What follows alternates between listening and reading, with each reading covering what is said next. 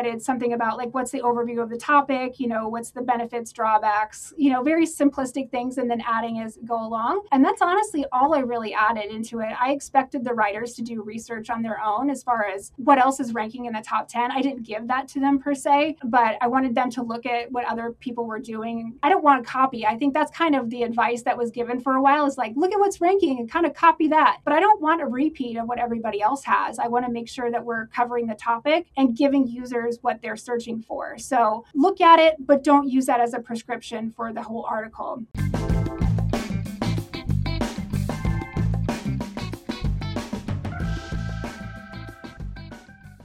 Hi, and welcome to the Optimize podcast. My name is Nate Matherson, and I am your host. On this weekly podcast, we sit down with some of the smartest minds in content marketing and SEO. Our goal is to give you perspective and insights on what's moving the needle in organic search. Today, I'm thrilled to sit down with Meagan Morris. Meagan is the Director of Content and SEO at Leafwell a telehealth platform that allows patients to get doctor approval for medical marijuana. She has built an incredible content and organic search channel and today, Leafwell is generating nearly 2 million page views per month. In our episode today, Meagan and I will discuss a variety of topics, ranging from topical authority to content production, algorithm updates, buyer journeys, and the nuances of building in a regulated space.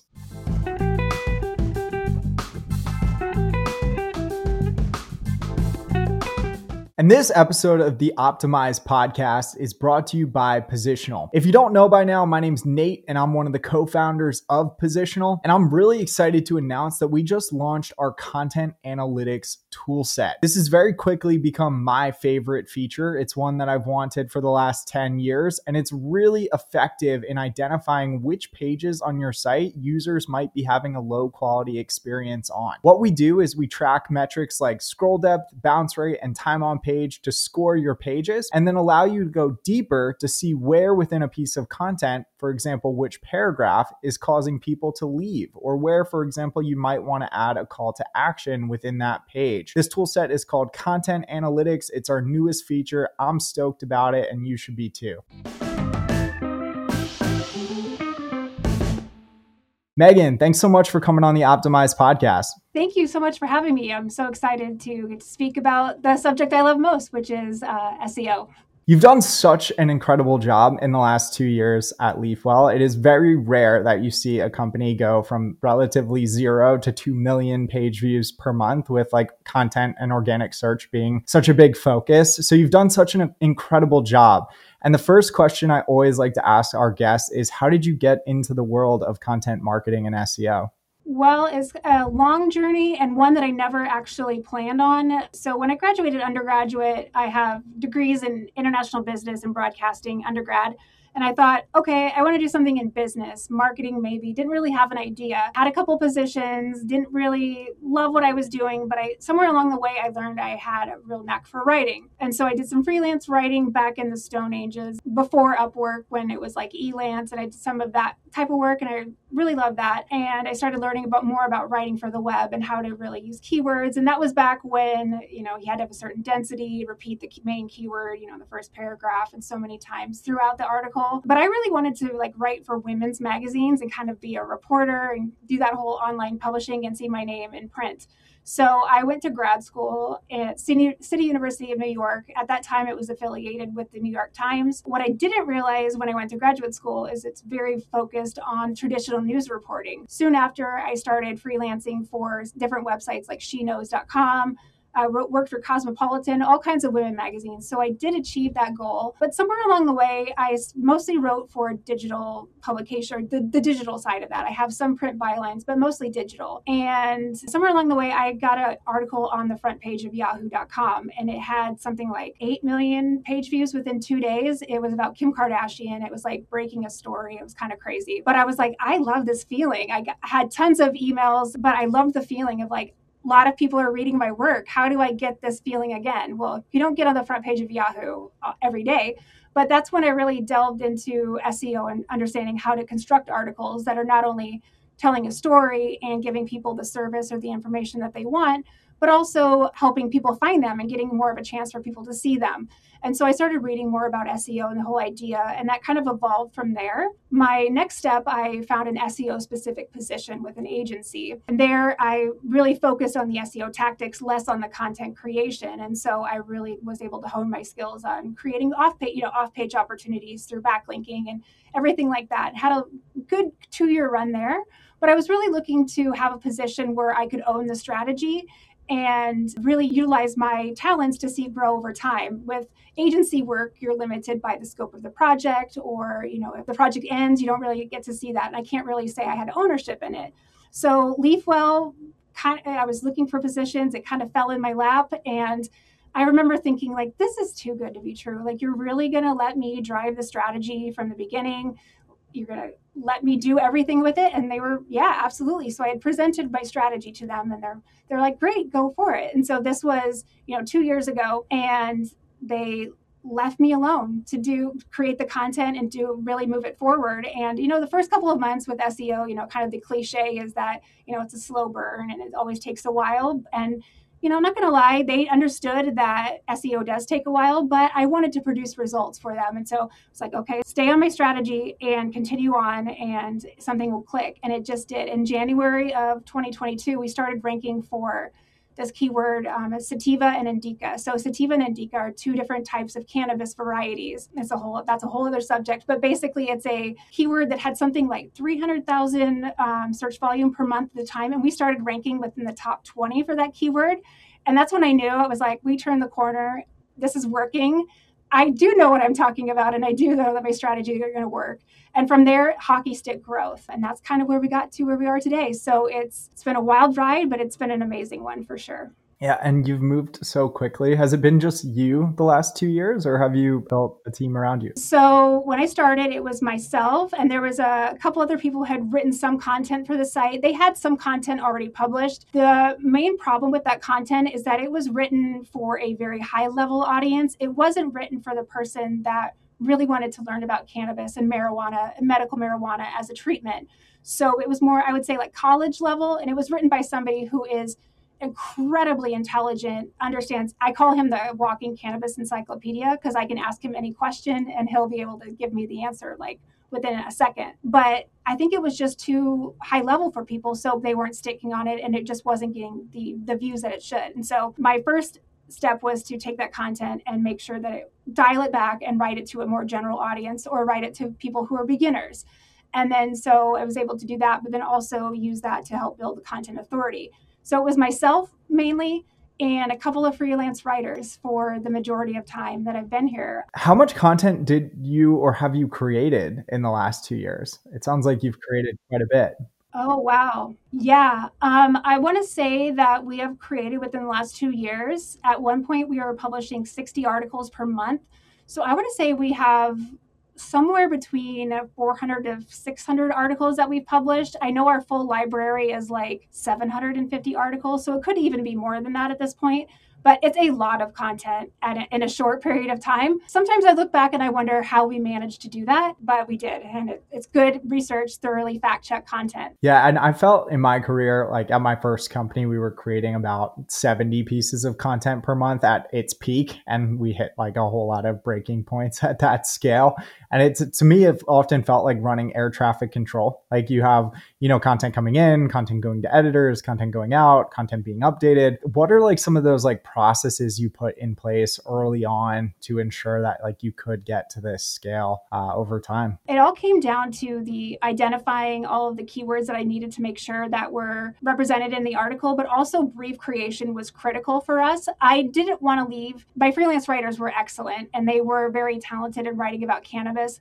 But as far as the SEO side and understanding how to structure an article correctly, that was a little bit less of a strength of theirs. So I immediately changed how we did articles before they were able to just kind of interpret things the way they wanted to. I immediately put a stop to that and I created every single brief from the day I started onward. And, and uh, I wouldn't say they were formulas, but there were certain categories of articles that I had certain templates for and structures for that streamline a little bit of that process and made it easier to get the briefs done. Having the keywords in the briefs were essential to, and that helped the writers essentially do the research and do any interviews if they were needed and able allow them to fill in the blanks more or less. And so they weren't necessarily trying to recreate the wheel each time. And I think that really helped with our production speed and our ability to get content out the door quickly.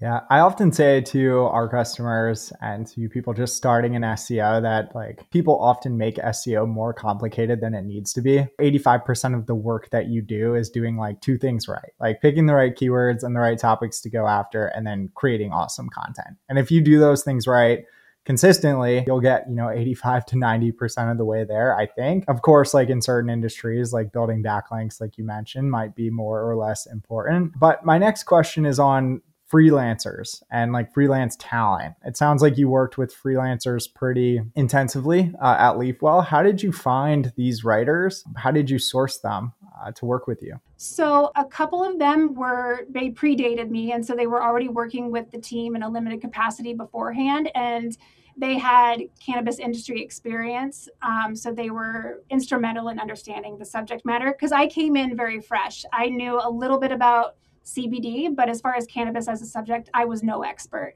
So I really needed to make sure I could rely on those writers. A lot of it was looking on LinkedIn and seeing who was writing for the publications. Some of the bigger publications in our industry are like weedmaps.com and leafly.com. And so it was almost knowing that a lot of them were also freelancers and, you know, asking them if they were looking for more clients. But LinkedIn was the kind of the holy grail for me of like looking at individual profiles and seeing, even if they weren't cannabis industry experience, did they have experience writing on health related topics? Um, could I look at their samples and say that they understood how to interpret content in a way that people can understand. So it was really one to one searching rather than putting a job ad out there and getting 300 people to reply for it and going through all of those. I, I kind of lucked out in a way, but I was very, I've always heard that I'm very direct and upfront. And I think that kind of helps where I tell people what I expect of them. And this is exactly what I need from you. And that's, sets up that relationship in the beginning. So there's no question about what I'm needing from them or what they're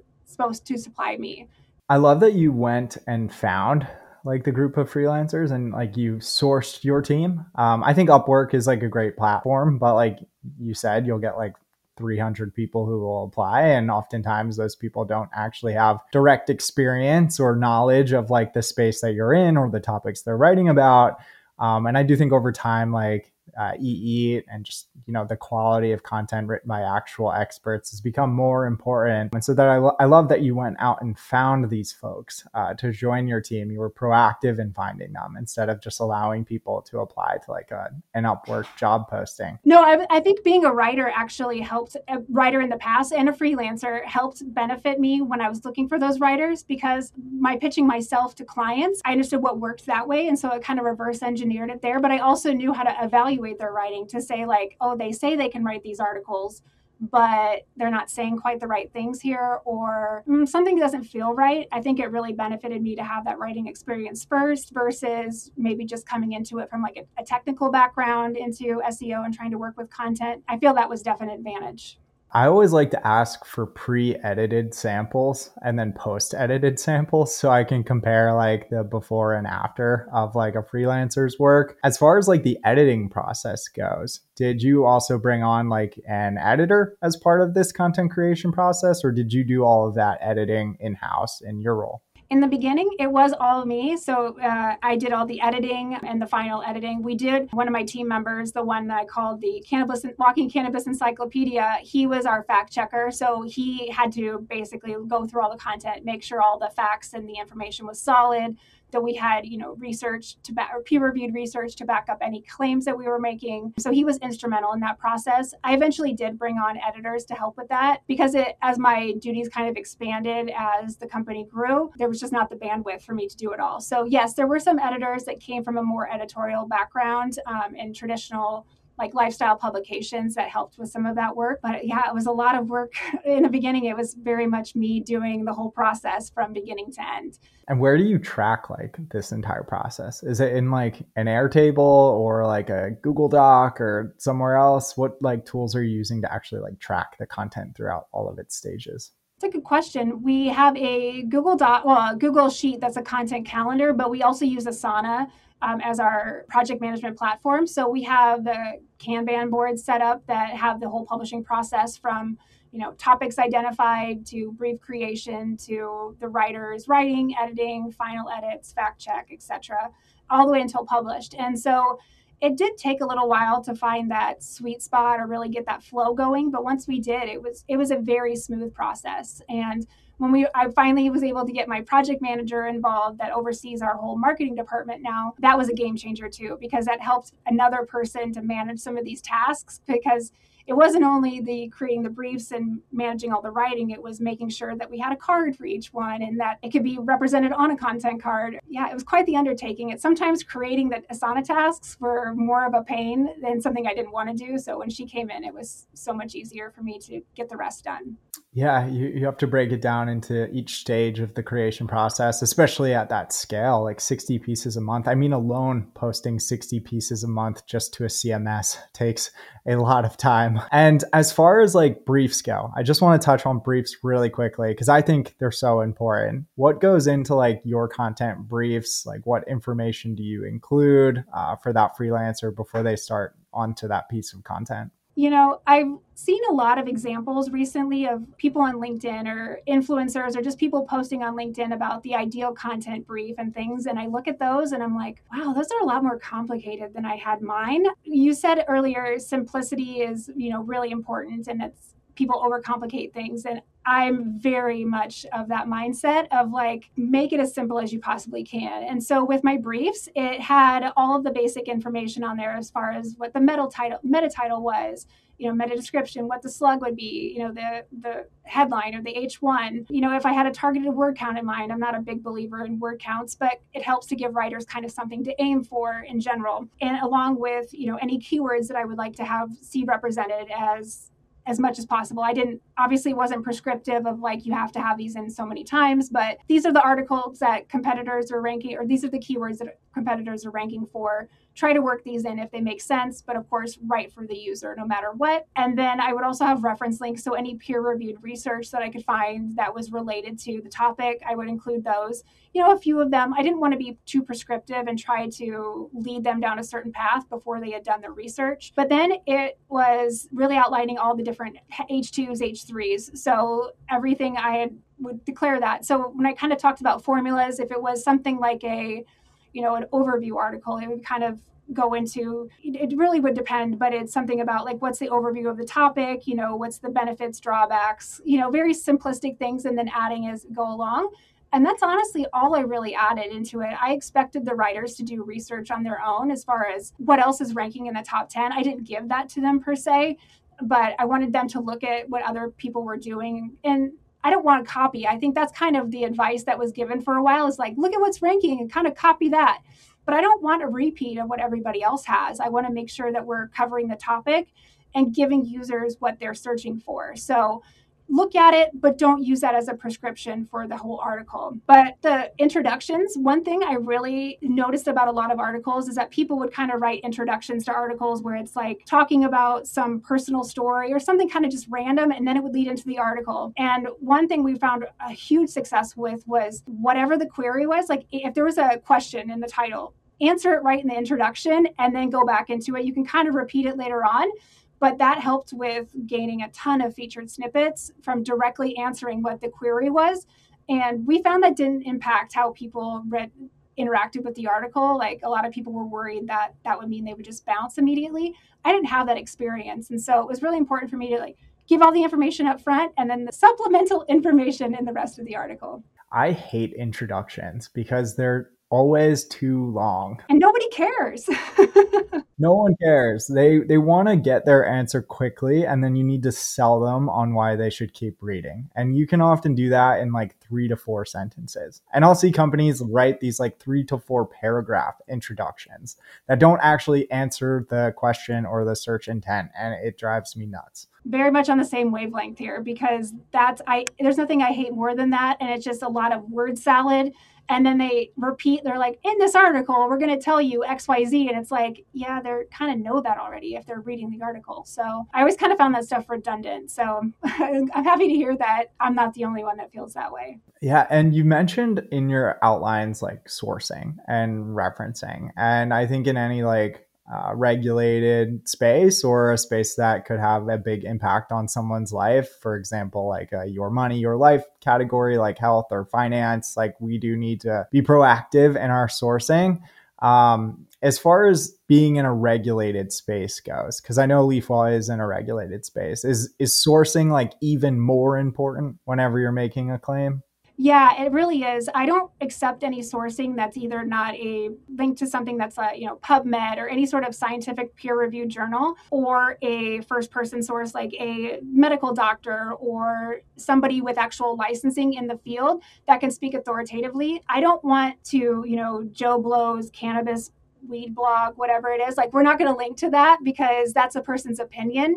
And we really don't want to perpetuate the whole cannabis stigma or kind of the uh, weed culture, stoner culture thing. That's something that there's nothing wrong with people being part of that, but we're a medical platform and we're coming at this from a perspective of people's health is very important and we want to take it very seriously. So I am very strict about the types of language we use on our site, but also sources. Even if it's an article, say from Healthline, right? Healthline, um, they link to authoritative subjects, but we're not linking to their article. We're always going to link to the the, uh, the scientific studies behind it. And we're also lucky that we're we built a database, and this I can't take credit for this by any means, but we have a full database of every study that's been done about cannabis that's been published in a peer reviewed format. So any science, you know, PubMed, all those things, we have everyone listed. So it's it almost makes it, I wouldn't say easier, but we have everything at our fingertips. It's separated by subject and cannabinoids. And I can get into all the, the nerdy cannabis science at this point, but that really helps too because we have all that at our fingertips um, in addition to all the different journals that are out there.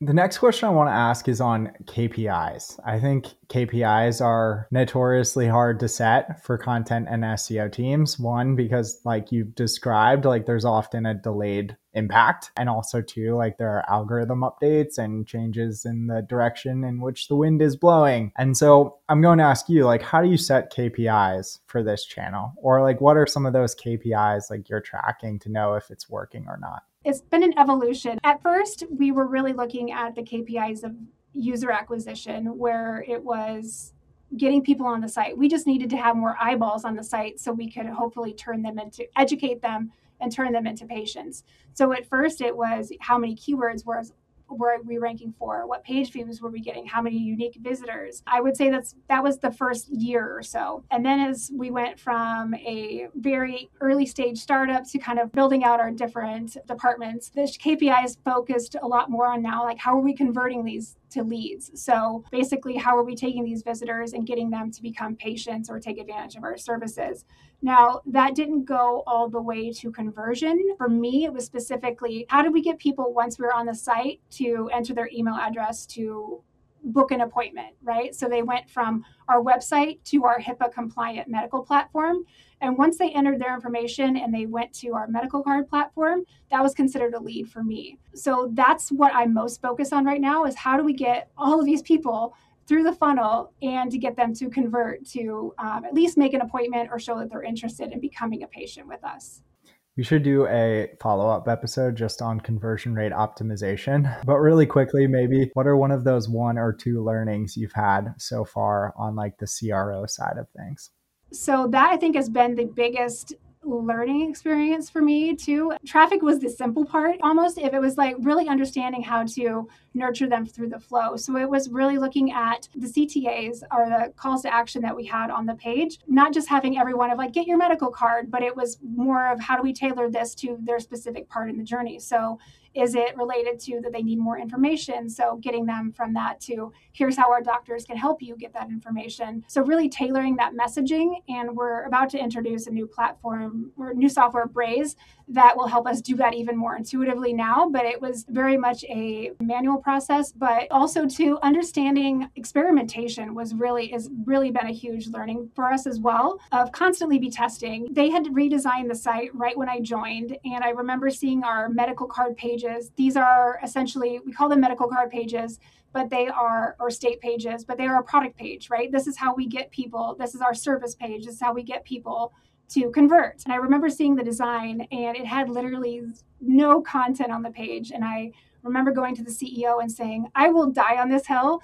We have to put more content on these pages or nobody's going to find it. And so, really getting them to understand that content was important on the page, but also we can't just make these pages and let them sit. So it was a, a, huge optimization was how are we testing um, you know ctas how we're testing the trust signals simplifying the forms. That really helped us with our optimization of getting these leads to actually convert for us. And so that was it wasn't necessarily something i didn't intuitively know but it was something that until we put it into action i didn't realize how powerful it could be. You know we had the people but we just had to convince them and give them the give them the information in the right way to make them want to become patients with us yeah, there's so much to unpack there. I uh I totally agree that like testing CTAs is one of like the highest leverage things, if not the highest leverage thing you can do once you already have traffic coming to your site. At my first company, we had like a full-time dedicated person whose singular job was just testing CTAs across all of our different pages. And I found that like a big mistake startups make is they use like the exact same CTA across every single page. Whereas like you know, for a page high in the funnel, that might be best served by like a sign up for our email news newsletter. Whereas someone who's very like deep into the funnel might want to buy your product or sign up today. And so I'll always tell startups think about the stage in which that piece of content falls and then tailor the CTA to that stage. And the one other thing I totally agree with you on is uh, going back to old content and like continuing to improve it and refresh it. Do you find like as like a content team, you spend a lot of time going back to the content that's already been published? Yes, and I wish we could even do even more because we are a small team and we've built this behemoth library. I remember quite a few months back looking at it and thinking, crap, you know, we have this amazing content, but it's it's a living thing to me. It's not just set it and forget it. But with limited bandwidth, I kind of had to split between the two. I think we should be constantly updating content, not only because it's a obvious ranking factor, but because information changes and new research comes out that may further you know prove our point that we're trying to make that we're making in the article or dispel our point. point and we don't want to put inaccurate information out there especially about cannabis so i feel that every piece of content should be reviewed and updated at a minimum at every six months. We're looking at what new research has come out since then, you know, what's the consensus, and especially with laws, as things have rapidly changed within these two years as far as acceptance of cannabis and legal changes, we have to even think about that even more because I don't want to have in- inaccurate information out there and somebody is relying on that to help inform them about if they can grow cannabis, for instance, or if they can use tele, telehealth to get approved for a medical recommendation. So constantly have to be thinking about that and have that at the top of mind.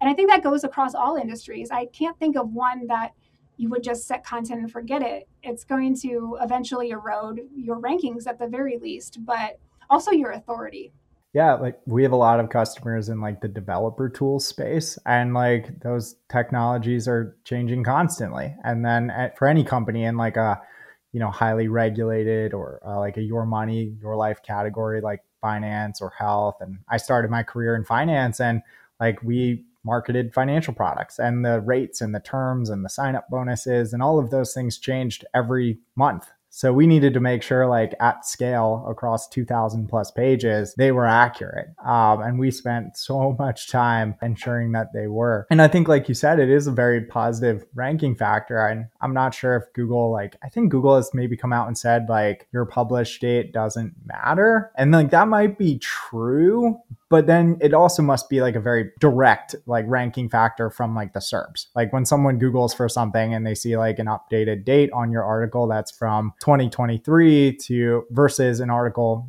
from 2021, I think someone's going to be a lot more likely to k- click on your result from 2023 or even last month. And then that would have a really positive impact on like the click through rate of that page and then the organic search performance of that page. Really quickly, so like in your view, published dates definitely matter. Like, and I, I, I think they do, but you, you see the same. Yeah, and I've seen it's quite funny because I think I'm not sure how to pronounce his last name, John. He's a search liaison with Google. I don't think he's purposely giving information, but I think he's giving information in a way that he understands it. But then you talk to other SEOs or in your own experience, it's like, oh, I don't know if that's actually reality. But I think freshness is a huge factor because, just as you said, if I'm seeing an article that was published three days ago about a topic versus six months ago or a year ago or five years ago, I'm going to public, I'm going to click on the one that's most recent because I know it'll have the most recent information on it. So if it's not directly a ranking factor, it is just from a user. They're seeing the people clicking on that more. So it rewards people with the time on page and just the, yeah, the click through rates on it. I think that's has some sort of influence, whether that's direct or indirect. Yeah, that's my experience listening to John is like he'll be asked a question on if something matters and it might not directly matter, but it might have a very very important indirect impact on a ranking factor that does actually matter. So he'll answer the question directly, but then like he's not fully answering the question. And I think it often confuses a lot of people um, and that's why we need to talk to other SEOs and like we're doing on this podcast. And um, my next question is on state based pages, like, because you had mentioned them, like, how important have those pages been to like the LeafWell strategy? Like, I,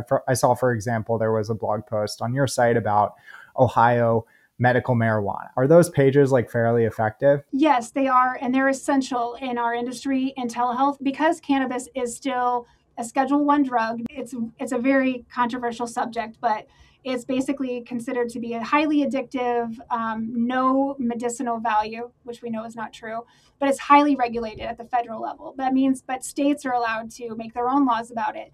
And so every state with a medical program has different laws. And some states allow, you know, telehealth, some states don't. So we have to have that individual information for each state. Otherwise, we're not giving our patients or potential patients the information that they need because somebody in Ohio is going to have very different um, laws than somebody in Georgia, for instance, or Louisiana. Every state is so different, and it can be kind of maddening at times just seeing how different every state is.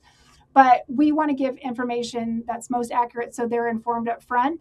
But also, it's a very much a focus on our patient success team or our customer support team because they're answering all these questions and we want to be able to answer as many of those up front so they're not having to answer so many on the back end especially because it's not just getting the medical recommendation then they have to go to their state and actually apply for their cards so it can lead to a lot of confusion if we don't give them as much information up front as we possibly can. It's been essential from a patient education standpoint, but also from an SEO standpoint, because not a lot of our competitors are doing that well at all. So I feel that that's one of the ways we set ourselves apart. It sounds like content is at LeafWell like a very cross functional channel or has like a very cross functional use case. So it sounds like on one end of the things you might be acquiring new customers with content, but then also that content can serve a secondary purpose in like further educating users as they are actually going through their journey to ultimately become like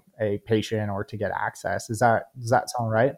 Yes, because our patient success team is amazing, but we want to make sure that we are giving people everything that they need. And we recently, from our patient success team, I just um, was able to bring on or kind of promote somebody into a role where she is just helping us with any content that's related to like law changes or process changes. And so she has been a key, you know, helping function across departments where we have the most accurate information because she knows it in and out much more in depth than I do. So that way we are giving the most accurate information. And so she's been an essential bridge for us to make sure that we are doing the best with that content as far as algorithm updates go, because I know there was just like a core algorithm update here in August, and from the looks of it, it looks like it was a positive one for LeafWell. What have you noticed so far? And then maybe more broadly, like what do you do after an algorithm change? Or what do you do after an algorithm change that has a really positive impact on the site? So I think it's always funny when SEOs talk about like algorithm or there's a core update or any sort of algorithm change and people focus on the negative and it's always that, you know, they lost their traffic. I remember speaking to somebody that was in a is in cannabis industry but in a different kind of business and they're like oh man we're having to clean up the mess and i'm like yeah we're we're fine it's always really rewarding when you would go through one of these updates and it's like we're come out unscathed or you know knock on wood always either either consistent or growing um, i wish i had some sort of like understanding of why we are but that what that tells me is that we're producing the right content we're serving the people that we need to serve and we're not trying to do any sort of gray or black hat techniques. You know, that may be the longer play of doing things the right way and building the right content and getting the right backlinks, and it served us well. And so I've seen definite websites within our, our companies in our industry where huge peaks and then giant valleys and we've never had that save for you know a couple times when we've had some challenges but to me it's like business as usual we're going to keep doing what we know is the right thing and i think that's really the key you mentioned backlinks. How important are backlinks in 2023? And is that something you spend time thinking about?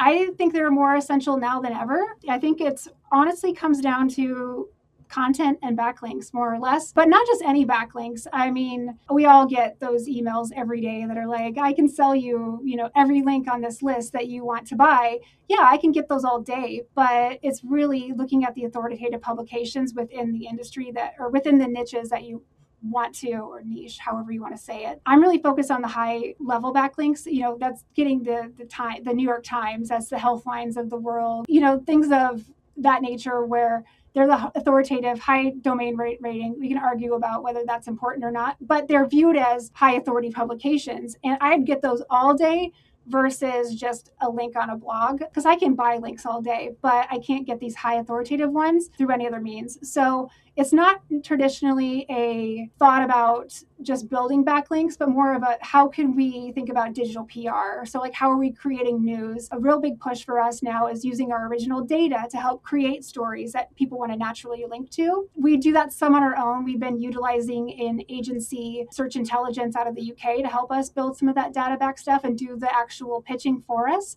And we've seen a ton of success with that. But that's how I'd rather view backlinking as more of a PR effort versus just getting a link and paying, you know, paying for it.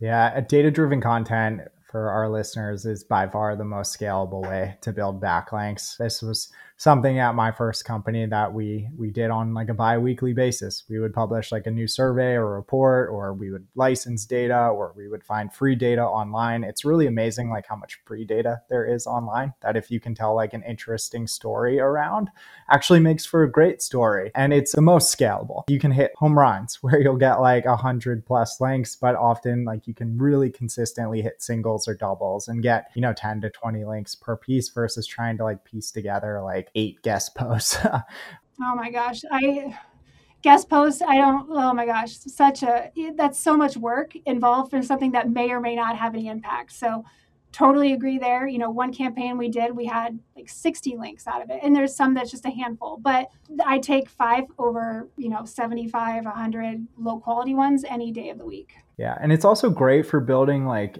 brand. Like you're in the news. So like yeah, the primary incentive might be like building backlinks for some companies, but you're also putting the brand of the business in all of these like amazing outlets with that data and that story you're telling. And as far as like competition, uh, cuz I know you're in a competitive space, like would you say that SEO has gotten more competitive over the last few years? Yes, I think so in a number of ways because I think companies have gotten smarter about how they're doing it. And I think there's just more competition overall. Um, specifically within our industry, I think that there's some that do it very well and some that don't do it well at all. And I think that's probably very similar for any industry. I think there are certain companies that are doing SEO well, and larger companies have more resources to do it. I think what happens a lot of times in smaller companies is people think they understand SEO and they might, but they might not have the fundamentals lined up. So it can be kind of hit or miss. I do know that our within our industry, we are beating our competitors hands down. Some of the even longer players in the industry, specifically with SEO. Um, they might have more recognition right now in the industry because they have more longevity than we have. Um, and they are maybe doing some more um, top of funnel kind of like brand recognition activities within marketing. But I think very few understand SEO very well. And the ones that do, they really double down on it. And that's why they get even more successful because they are able to put the resources into it. You know, I've, I've seen this multiple times where people are like, I want to do SEO to my website. Well, it's like you can't do that once. And it's not just one activity that you do, it has to be a investment for the long term. And I think with you know budgetary challenges seo tends to be the one of the first things that are cut and i think that's a huge mistake. As far as like where we go from here i've been in the industry for about 10 years and even back in 2014 people were saying like seo is dead and in 2023 like a lot of people are saying seo is dead or going to be dead soon. Like what do you make of like google's new sge like is search going to fundamentally change in like the next six to 12 months that's hard to say. I think that is funny because I do every six months or every few months, you hear people saying, Should I get out of SEO because it's dead or SEO is dead because there's new algorithm update? I don't think it's ever going to die per se. Has it changed since 2000? You know, it changed it's changed dramatically in the last 10 years with you know penguin and panda updates that knocked a lot of those content farms out of the rankings that was kind of a fundamental change right but i think ultimately it just evolves to help the user more and more and that's what google was originally created for. They're here to help the user. They're not here necessarily to help us. I guess you could argue they're not here to be something for companies to use seo to, to get to the top of the search engines they're trying to help users and I think with like the AI, SGE, all of those different things that are being introduced, it will change fundamentally kind of some things that we do with SEO. But I think the basics will always be the same. I think it's just how people react to it. And I found that like SEOs tend to be like the good ones tend to be like the most adaptable people, always looking to learn and always looking to change with the times. And like I said at the start of this episode, I think SEO has gotten simpler than it was in 2014 because a lot of like like the tactics or the levers that you could pull no longer work or no longer exist. And I like I do think that it's gotten simpler in the sense that like creating awesome content is is probably the number one most important thing to do. And I think there's always going to be a place for fantastic content, even if that retrieval engine might change, but we'll see. This has been such an awesome episode. And if it's okay with you, I would love to ask you like five or six rapid fire questions. Does that sound good? Absolutely and I come up with these as I go. So we've got a couple of interesting ones. The first one is on AI content. Is it something that like we should be using? Should we be using like content from ChatGPT as part of our strategy? Not out of the box. Now, I would be lying to you if I said that I'd never used AI content. I'm not going to say to what extent. We definitely don't use that as the norm on leafwell.com, but I love everything about AI and ChatGPT and the potential it has to help speed things up and streamline processes. You can never just say, write me an article on what is medical marijuana and then publish it right from there. But if you give it the right prompts and you give it the right, you know, right tooling and using it with a human fact checking and a human editor that's helping to massage it a little bit, you could produce some pretty amazing content from ChatGPT. And so I know writers are going to hate me for saying that, but it's true. And I've seen the results myself. But it's all the inputs you give it. It's not necessarily it's going to just do it for you. Because I think that if you could just say, ChatGPT, write me this article and I can publish it as is, that would be pretty scary. But you have to know what you're putting in to get the right stuff out of it. My fiance is a huge Kim Kardashian f- fan, and I'm very curious. What story did you break on Kim Kardashian on Yahoo?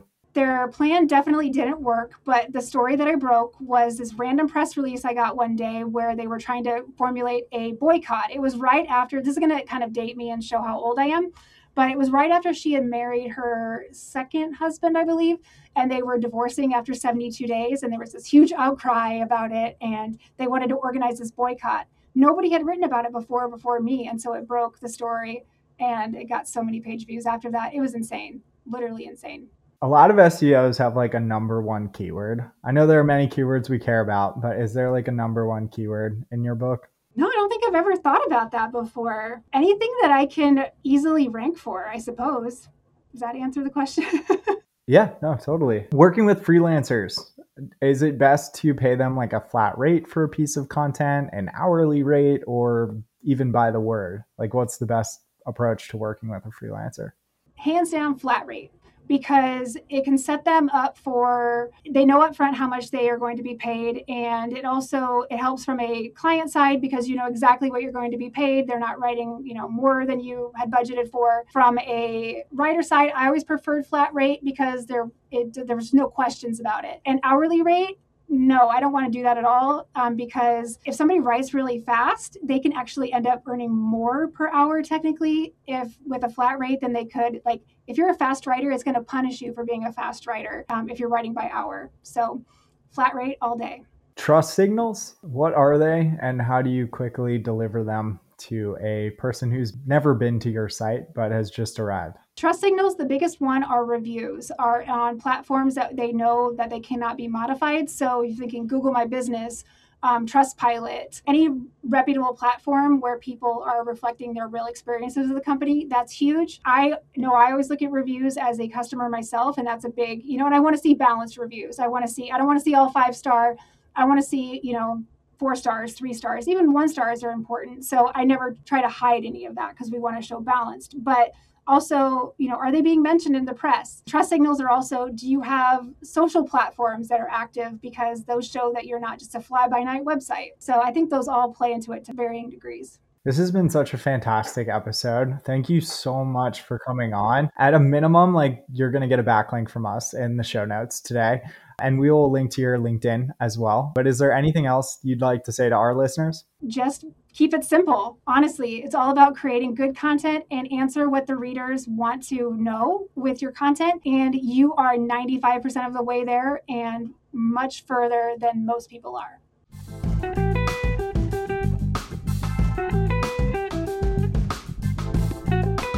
This episode of the Optimized podcast is brought to you by a special sponsor. If you're anything like me, you've probably got a lot of content that's not very well optimized, and it can be a total pain in your butt to optimize it and ultimately get it to rank better in search. And that's what Positional does. Positional has an incredible tool set for everything from content optimization to technical SEO and planning your editorial calendar. And if you don't know by now, I'm one of the co founders of Positional, and I'd love for you to check it out.